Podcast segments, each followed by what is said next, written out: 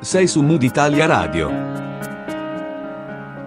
Adesso in onda. Racconti senza tempo di Federico Punzi.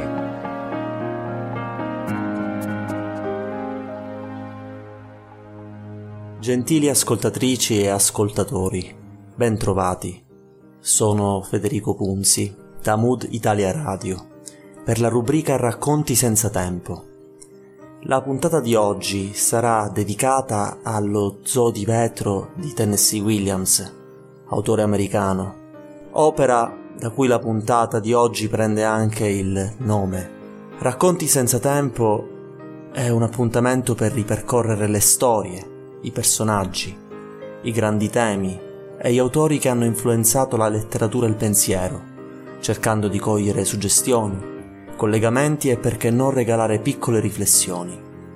Nell'oceano della prosa, della poesia, del teatro, dell'opera, per compiere insieme un viaggio fra parole e versi eterni, nel blu profondo di racconti senza tempo, che ancora oggi continuano a commuoverci, appassionarci, interrogarci.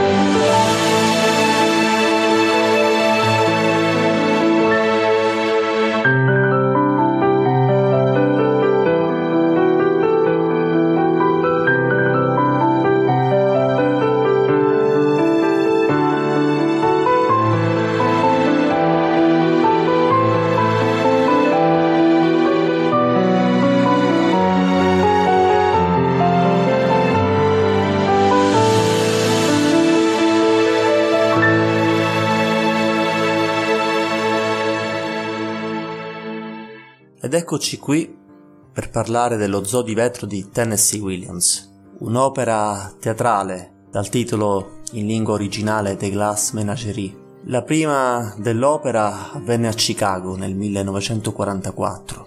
L'opera espande la stesura di un racconto di Williams, ritratto di una ragazza di vetro, del 1934. È un'opera ricca di tematiche, fra cui quelle della memoria, quelle del rapporto con l'io, la fragilità. Vediamo che è un'opera nella quale si riflettono alcuni aspetti della vita stessa dell'autore, che andremo analizzando man mano che procederemo a addentrarci in profondità all'interno dell'opera stessa. Partendo dalla trama, il dramma si apre con Tom, protagonista della storia e anche voce narrante. Tom deriva da Thomas, il nome di battesimo di Williams, che aveva adottato Tennessee come pseudonimo. In apertura, Tom si rivolge direttamente al pubblico, spiegando che l'oggetto del racconto non è altro che un ricordo, il ricordo di sua madre Amanda e di sua sorella Laura. Ci troviamo verso la fine degli anni 30 del XX secolo. Amanda è una donna che ha cresciuto i figli da sola, senza un padre dal momento che il marito ha abbandonato il tetto familiare. È una donna energica, una donna che viene dagli stati del sud, dove era stata ammirata per la sua bellezza. Prova un certo rimorso, il rimorso di avere lasciato la sua vita per seguire il marito. È una donna che vive nell'eccesso. Anche il rapporto con i figli, Tom e Laura, è eccessivo, ma anche tenero. In particolare, costituisce una preoccupazione profonda di Amanda il futuro di Laura, la figlia che, resa zoppa da una malattia, ha sviluppato un carattere introverso, chiuso e che vive in un mondo di illusioni, passando le giornate ascoltando vecchi dischi, leggendo romanzi e accudendo una collezione di piccoli animaletti di vetro. Tom, da parte sua, cerca di contribuire alle esigenze della famiglia, lavorando in fabbrica, ma è un ragazzo irascibile, inquieto, per via della monotonia della vita che conduce e dell'atteggiamento della madre, che lo stesso ritiene e percepisce come morboso. Tom ha anche delle aspirazioni, vuole diventare un poeta. Si reca al cinema per viaggiare nella fantasia. Questo tuttavia scatena le ire di Amanda, che teme che Tom possa essere un alcolizzato come suo padre. Un giorno Amanda scopre che Laura ha lasciato il corso da segretaria che stava seguendo. Ecco che questo passaggio fa sì che si inneschi un'ossessione nella donna, che cerca a tutti i costi di trovare un marito per la giovane e fragile Laura, un marito che possa garantirle un futuro, della serenità. La ragazza tuttavia non ha alcuna intenzione di cercare dei corteggiatori. Così Amanda si rivolge a Tom, pregandolo di trovare un pretendente per Laura. Per liberarsi dalle pressioni, Tom decide di invitare un amico di vecchia data, Jim, che adesso lavora con lui alla fabbrica.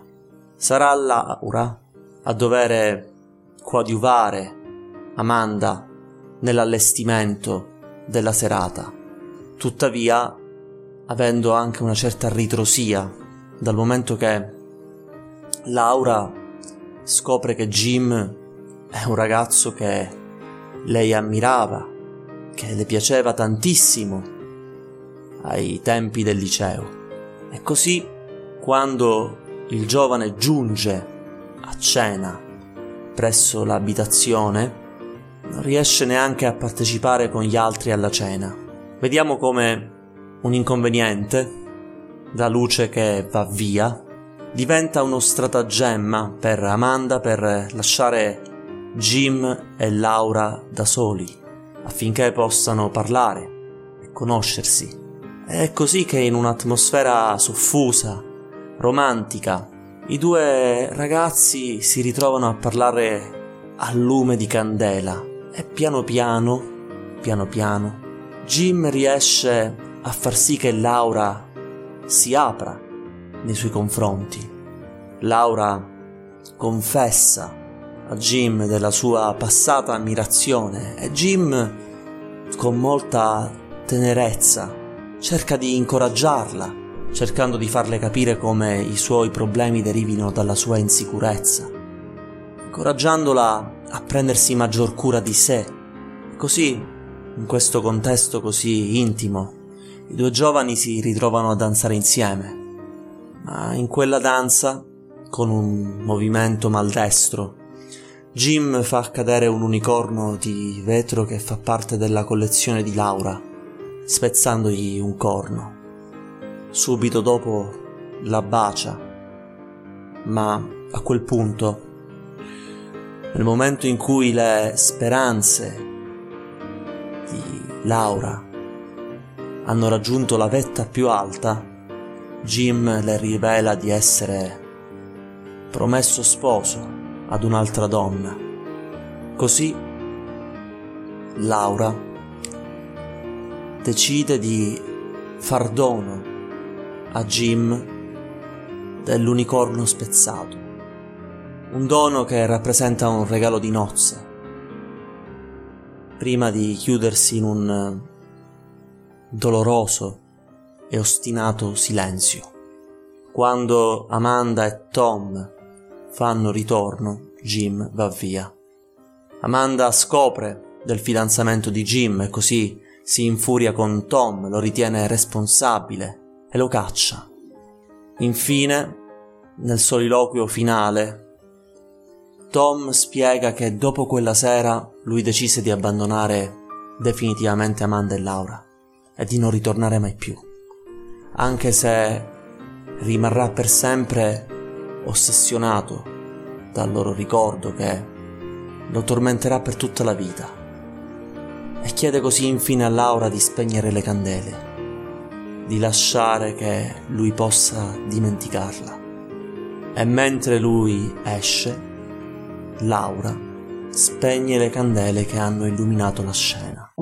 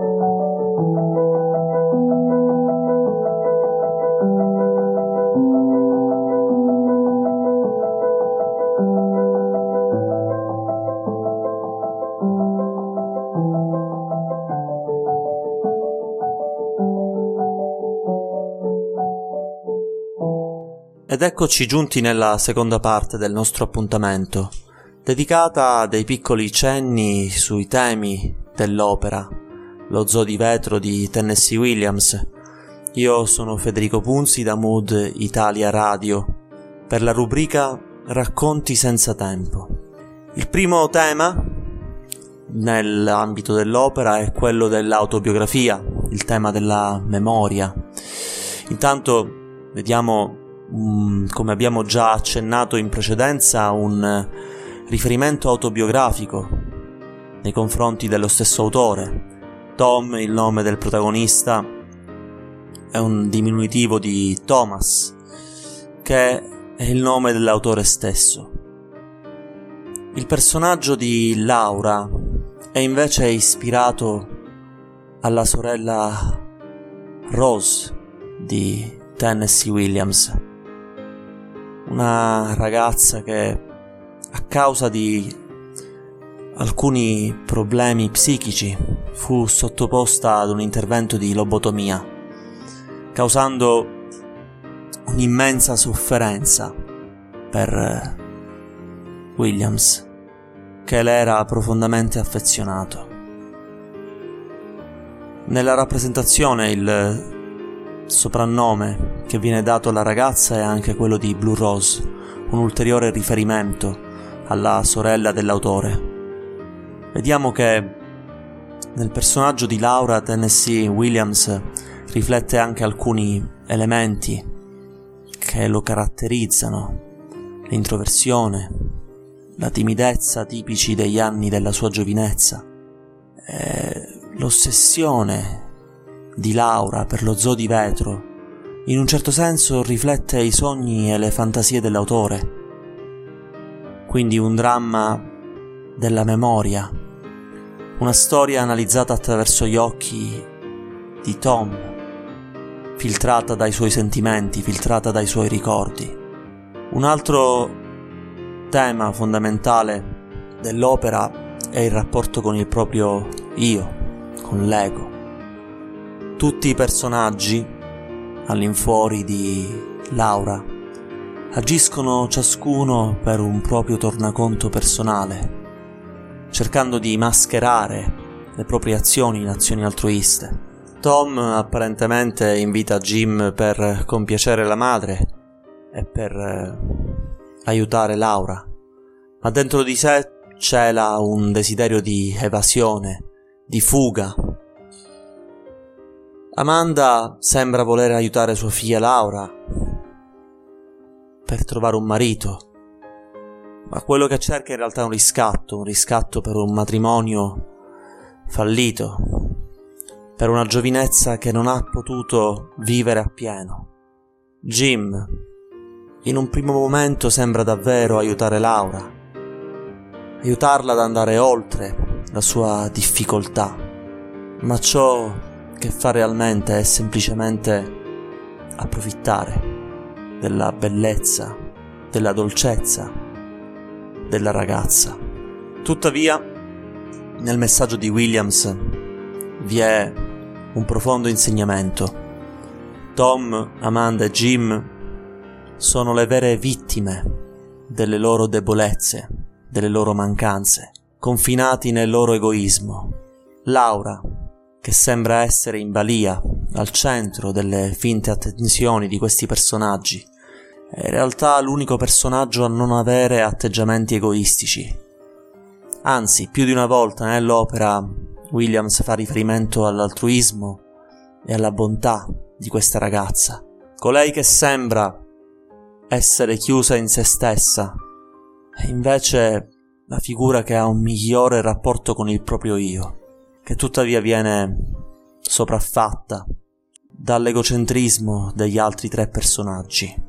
Ulteriore tema dell'opera è quello dello zoo di vetro, che dà il titolo all'opera stessa e che rappresenta in un certo senso la chiave di lettura del dramma. Lo zoo di vetro raffigura il mondo interiore di Laura, un mondo costituito da fragili illusioni. Gli animali di vetro tuttavia rappresentano qualcosa di caratteristico, qualcosa di profondo, nella loro fragilità, nel loro aspetto incolore. Se illuminati dalla giusta luce, sono in grado di riflettere tutti i colori dell'arcobaleno. Gli animali di vetro sono un'immagine della stessa Laura, apparentemente debole, fisicamente e psicologicamente, ma in realtà più umana, più virtuosa, più sensibile degli altri personaggi. Vediamo come l'evasione di Laura attraverso lo zoo di vetro non rappresenta l'unica forma di evasione all'interno dell'opera. Tom, ad esempio, coltiva la sua fantasia recandosi al cinema. Amanda incarna il sogno di un riscatto sociale.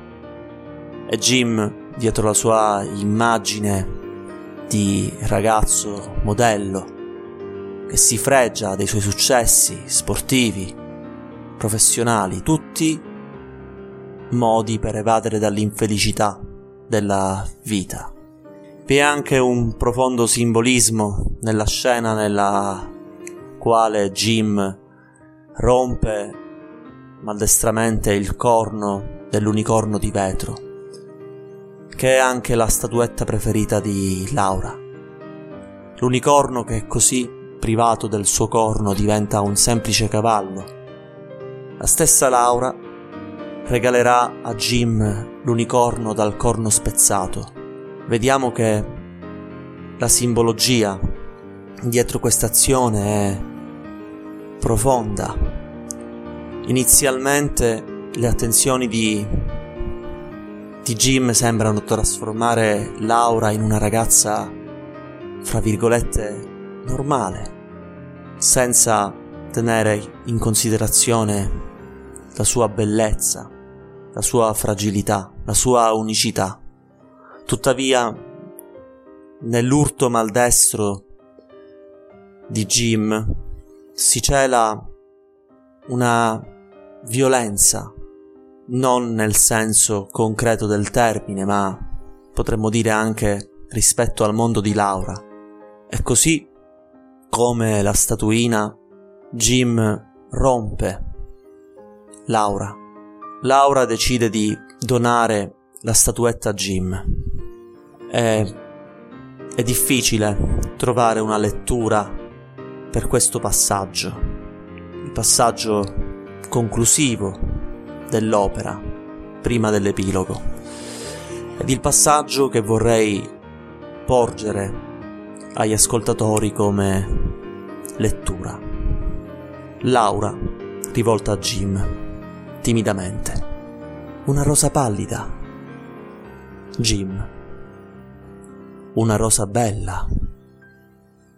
In che senso bella? In tutti i sensi. Creda a me. I suoi occhi, i capelli, le sue mani sono belle. Lei crede che io mi riscaldi tanto perché sono stato invitato e devo mostrarmi gentile. Oh, potrei anche farlo. Potrei fare la commedia davanti a lei, Laura, e dirle un monte di cose senza crederci. Ma questa volta no le parlo a cuore sincero. Ho notato in lei un complesso di inferiorità che le impedisce di stare in mezzo agli altri. Qualcuno dovrebbe ridarle fiducia, renderla fiera invece che timida e schiva e piena di rossori. Qualcuno dovrebbe...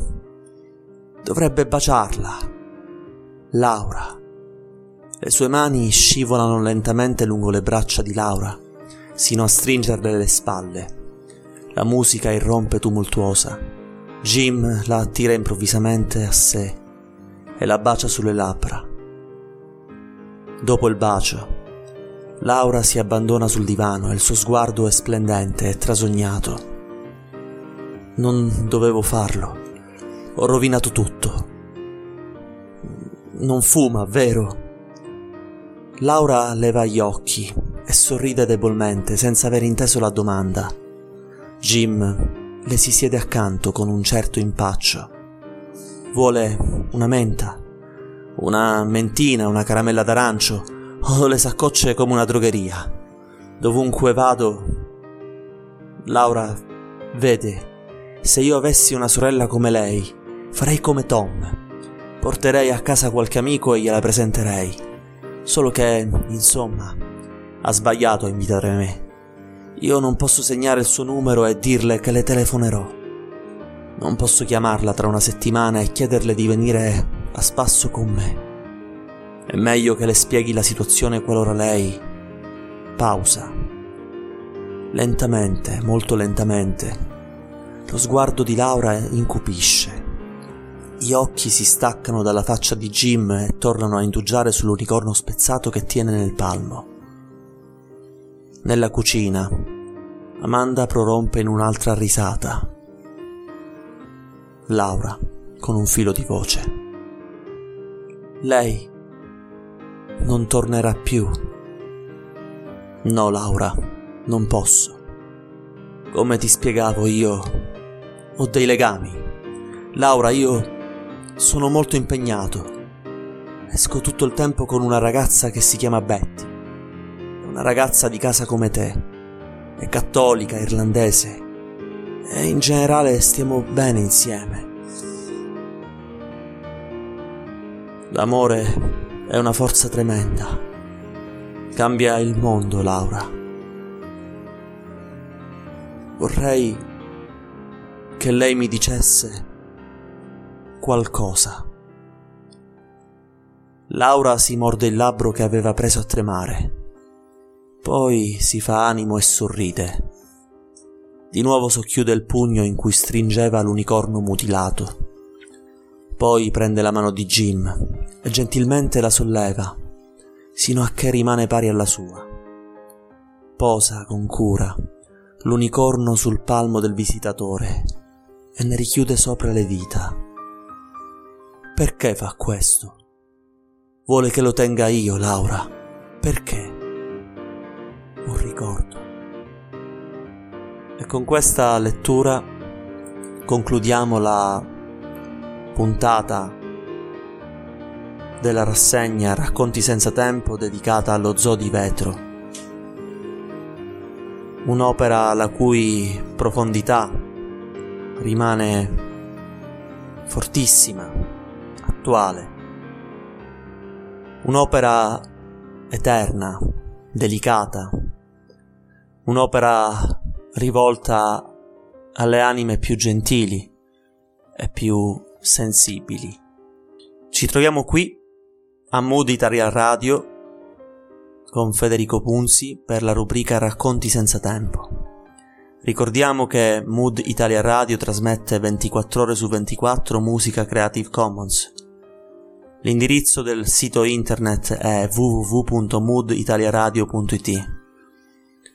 Potete seguire Mood Italia Radio sui canali social, Facebook e Instagram. Le registrazioni sono presenti sul canale Spotify. E con questi piccoli cenni vi ringrazio per l'ascolto e vi do appuntamento alla prossima puntata.